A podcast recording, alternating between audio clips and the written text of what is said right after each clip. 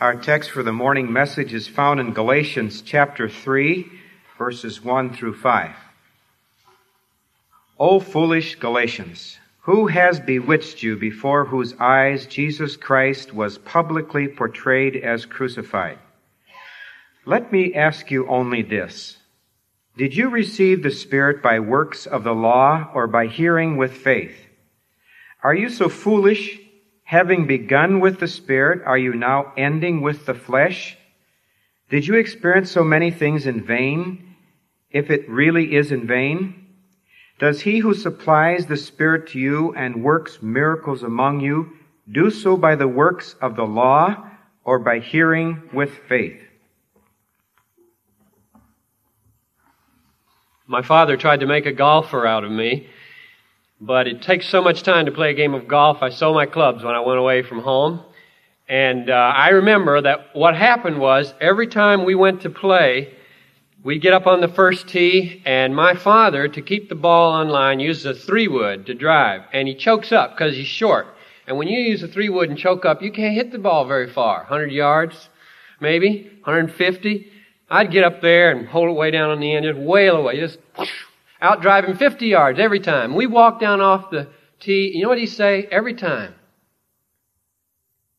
It's not how you drive, son. It's how you arrive. And he was absolutely right. And that's the point of Galatians 3, 1 to 5. And it's very relevant to us who have already driven in the Christian life and are now in the process of squawking our seven irons all over the place. The main point of the passage can be found in Galatians chapter 5, verse 5. Now, I, I take you over to chapter 5 because in 3, 1 to 5, it's all questions. And what Paul is doing is making the Galatians give the answers. If you want to know what Paul's answer is, you read it in Galatians 5 5. Through the Spirit, by faith, we wait for the hope of righteousness. Every believer, every Christian has the confidence and hope that at the end of the age, when he stands before the judge of the universe, he will hear the verdict, righteous. And verse 5 says that the only way we are going to get to hear the verdict righteous is if we wait for it through the Spirit, not the flesh, by faith, not works. That's the main point of Galatians 3 verses 1 to 5. Indeed, it's the main point of the whole book. So let's listen carefully and let the Lord teach us this morning from these five verses how to live through the Spirit by faith instead of through the flesh by works. This is not an issue that relates to icing on the cake of the Christian life. It's the cake. Paul said in Romans 8:13, if you live by the flesh, you will die. But if by the Spirit you put to death the deeds of the body, you will live. It's a matter of life and death whether we understand from these five verses how to live the Christian life. Paul said these Galatians were fools or foolish twice. Verse 1, O foolish Galatians. Verse 3, you are or are you so foolish? The second phrase of verse 1 tells us a little bit about what he means by foolishness. Who has bewitched you? In other words, he's saying, you're acting as though somebody's cast a spell on you. You're acting as though you've been hypnotized. You're acting as though you are mentally drunk. What's wrong? What's happened? And then in the rest of the text, he unfolds why he thinks their behavior is so foolish. And that's what we want to look at. There are two reasons given in this text why he calls them foolish for following behind the Judaizers and presuming to add works to their faith. The first reason is that in doing that, they contradict the work of Christ on the cross. And the second reason is that in doing that, they contradict the work of the Spirit in their lives. And so we want to look at those two reasons from this text. First of all, verse 1. O foolish Galatians, who has bewitched you before whose eyes Jesus Christ was publicly portrayed as crucified? It was incredible to Paul, incredible that anybody could have seen the mural of Christ crucified which he painted the walls of those synagogues in Galatia and return from faith to legalism. He couldn't understand it. All he could do was blurt out foolish, bewitched, hypnotism. The death of Christ for our sin ought to show that we are so hopelessly lost we can't help save ourselves. That's the lesson he thought he had gotten across to them.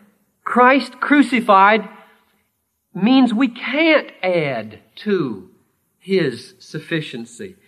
The stumbling block of the cross. Remember that phrase? The stumbling block of the cross, the thing that makes it so offensive to the world, indeed to many professing Christians, is that it means that in ourselves we are helpless and can't do anything to help save ourselves. We don't like to hear that. In chapter 5, verse 11, Paul said, If I preach circumcision, then the stumbling block of the cross has been removed. You see what that implies? That implies that if I think that such a little thing as circumcision I can add to what Christ has achieved on the cross, to help ingratiate me with God, I make the stumbling block of the cross vanish. Or, to use the words of 21 verse um, chapter 2, I nullify the grace of God and make Christ to have died in vain.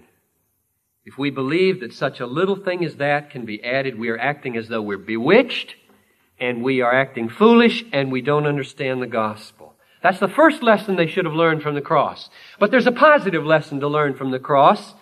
Not only is the cross the death knell to our pride, it's also the dawn of our hope.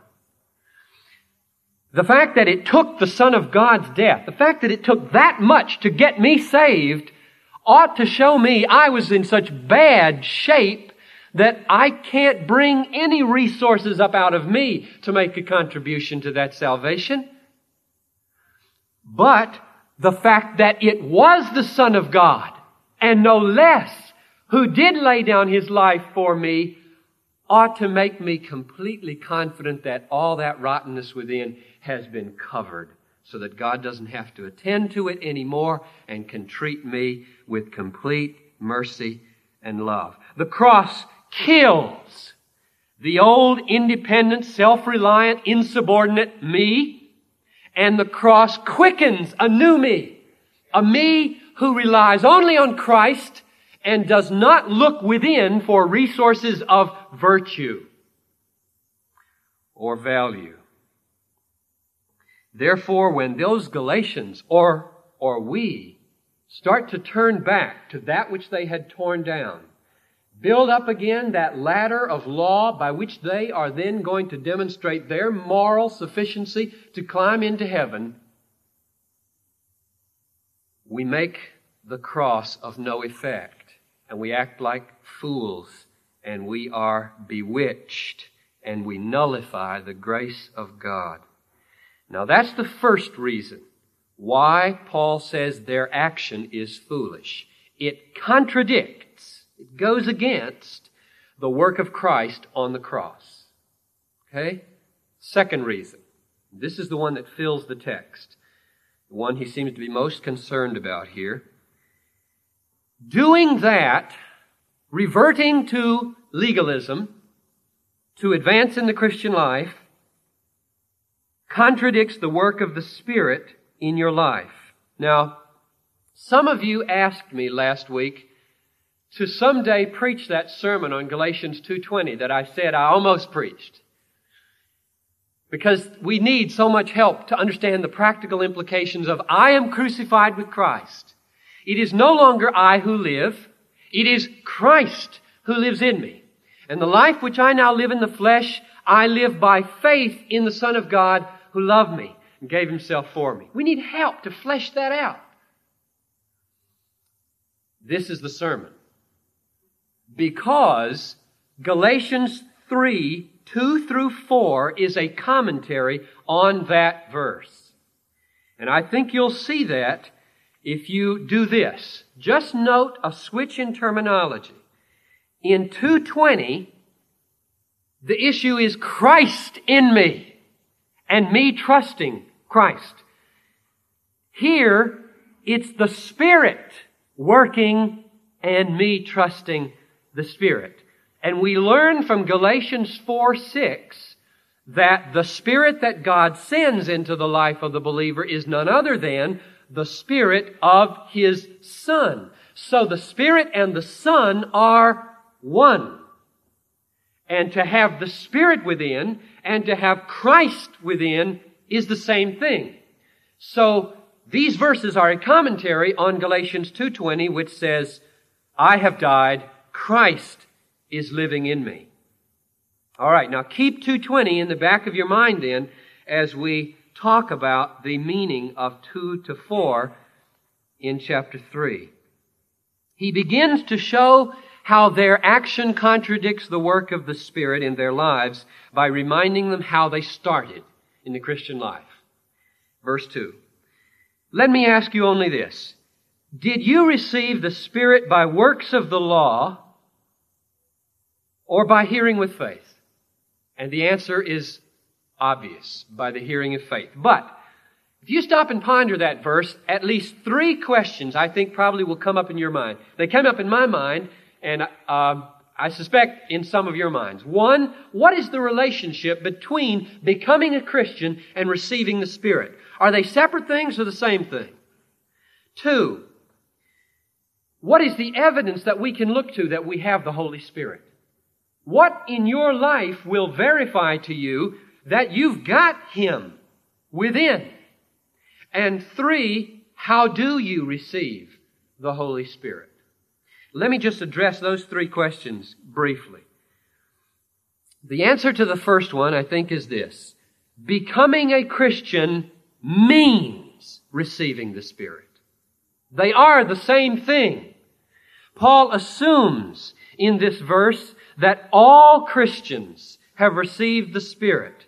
And here's a key verse. Romans 8, 9.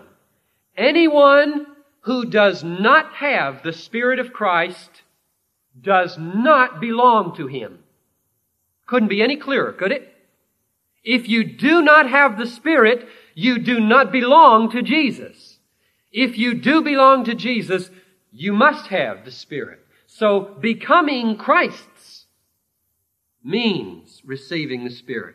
That's why it's impossible to speak of Christianity merely in terms of new ideas or beliefs and new status before God.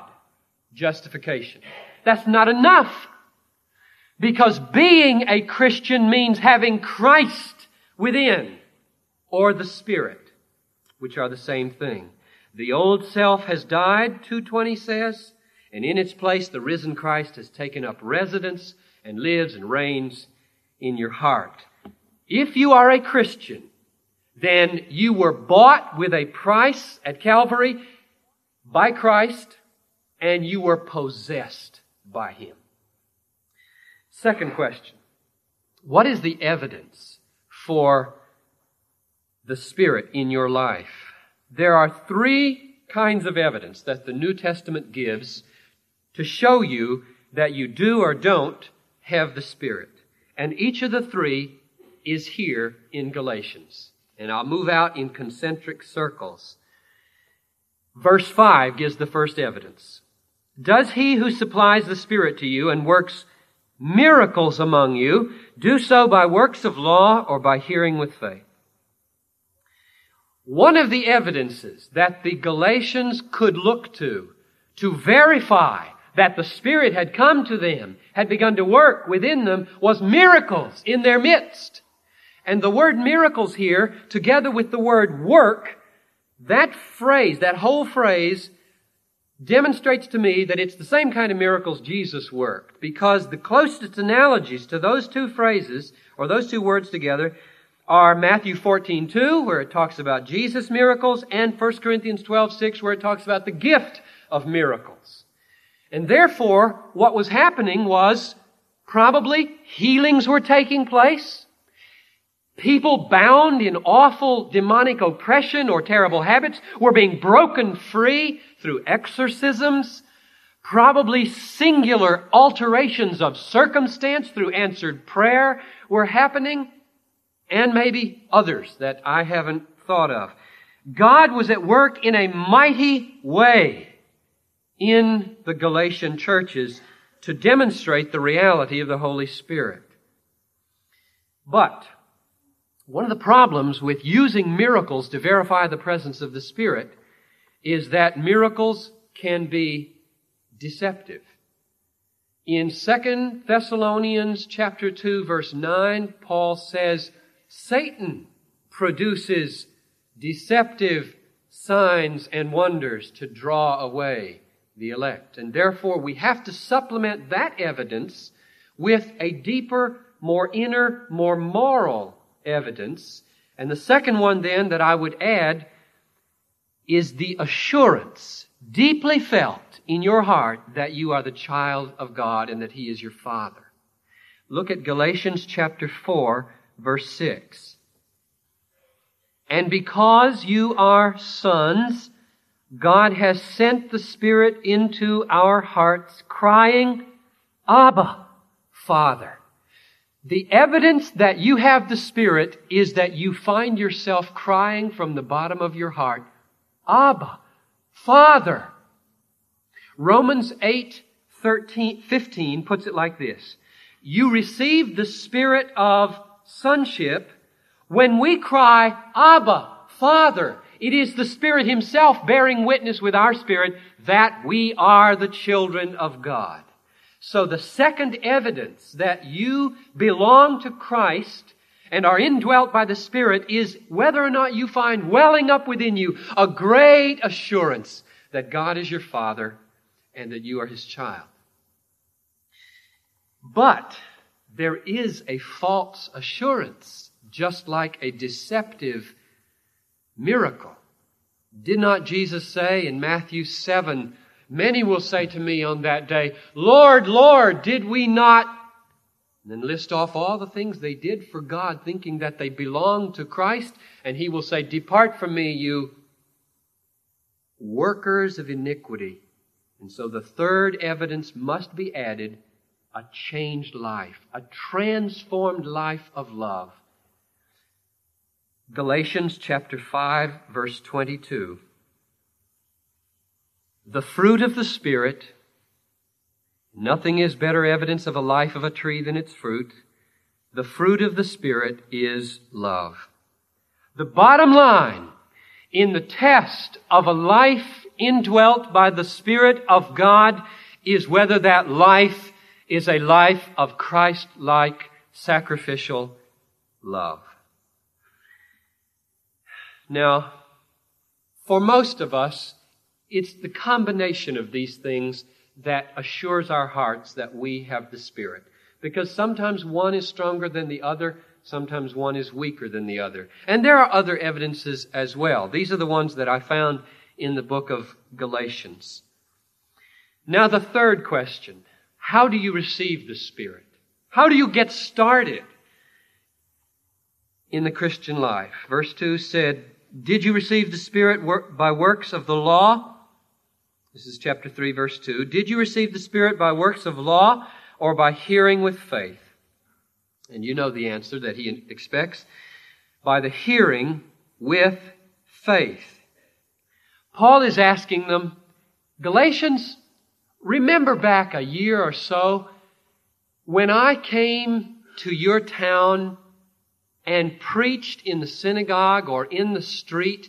Remember how I argued there and was preaching and I said that Jesus was the Christ and that he died on the cross as the Son of God and that all of you are sinners and that the law could never take away your sin, but it was all covered when Jesus died and that he was buried and that he rose on the third day victorious, that he's coming again as judge and that if you just trust in him alone, you can have forgiveness for everything that you couldn't get forgiveness from under the old legal regime. Remember that? And remember how it happened as you were sitting there hearing faith happened.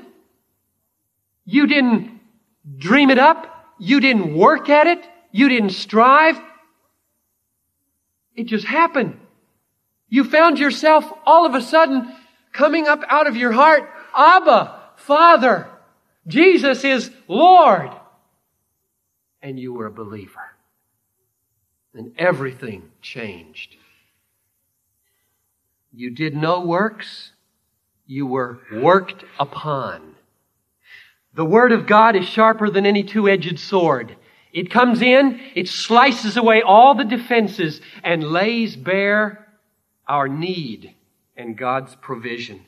The light of the gospel of the glory of Christ in the gospel is like lightning into a dark heart. And light spreads where once there was darkness. And belief happens when the light comes, you found yourself at that moment as helpless as a little child and yet absolutely secure in the love of Jesus proclaimed in the gospel.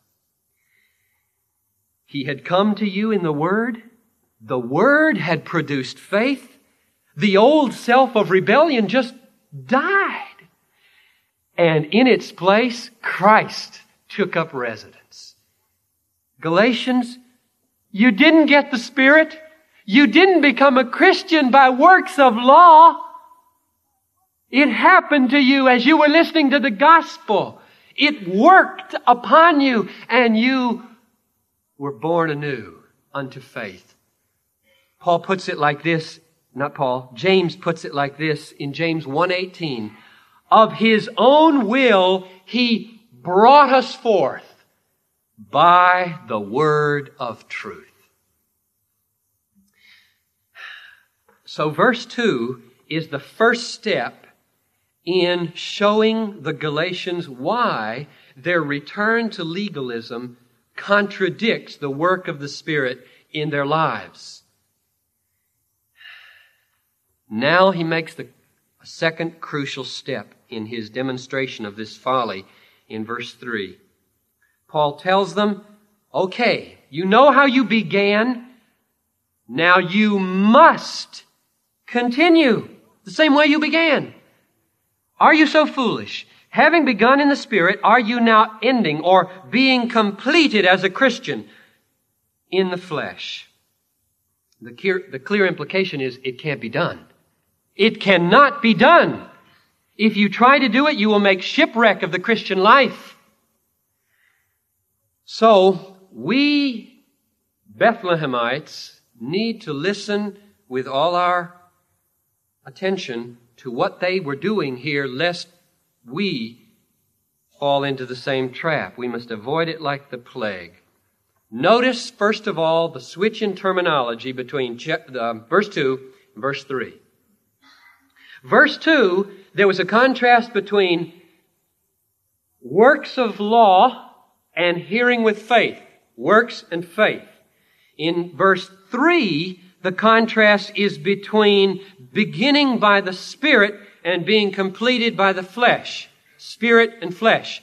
Faith corresponds to Spirit and works corresponds to flesh. Now, what is this flesh? We've talked about Spirit. What in the world does he mean by trying to be completed in the flesh. It is not this stuff, this skin. It's not physical. Rather, what it is, is the old I which cherishes independence and self assertion. That's the flesh. Romans 8 7 says, The mind that is set on the flesh is hostile to God. It does not submit to God's law. Indeed, it cannot. Flesh, therefore, is the autonomous self. So in love with its presumed powers of self-determination that it does not, it cannot submit to God's absolute authority. But don't get the impression that flesh looks wicked, like sensual. To be sure, flesh in its irreligious form manifests its insubordination to God's authority through immorality, idolatry, envy, pride, drunkenness, and you know the list of the works of the flesh in Galatians 5:19 and 20. But the point in Galatians 3 3 is that there is a religious manifestation of the flesh.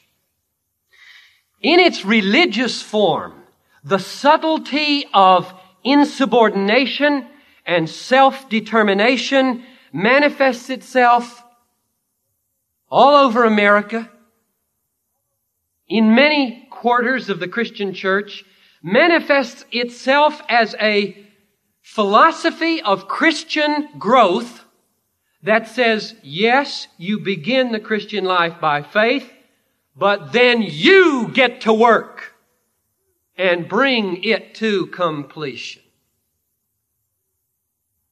Consider verse 3 very, very carefully. It is not directed to those who are yet to start the Christian life. It's for me and you this morning. That verse is addressed to us who began the Christian life long ago, but who are now in mortal danger of trying to live the Christian life in a way that nullifies grace. Takes away the stumbling block of the cross and banks on the flesh and leads to destruction. The point of the verse is you must go on in the Christian life the same way you started it. Since we began in the Spirit, we must continue in reliance upon the Spirit. Here's the essence of the Galatian heresy. Now, if you've been thinking up until now in these messages on Galatians, if you've been thinking, well, he's been talking about justification by works, and I'm already justified by faith, and therefore this book doesn't have anything to do with me. You've misunderstood the whole thing. And this verse is written to bring you into the picture. The essence of the heresy in Galatia was that we begin the Christian life by faith and you grow in the Christian life by works. That is, you begin by relying on God and then after God has got you into the kingdom, you turn into yourself and plumb the resources of your own virtue and power to get on with sanctification. One modern form of the heresy is God helps those who help themselves.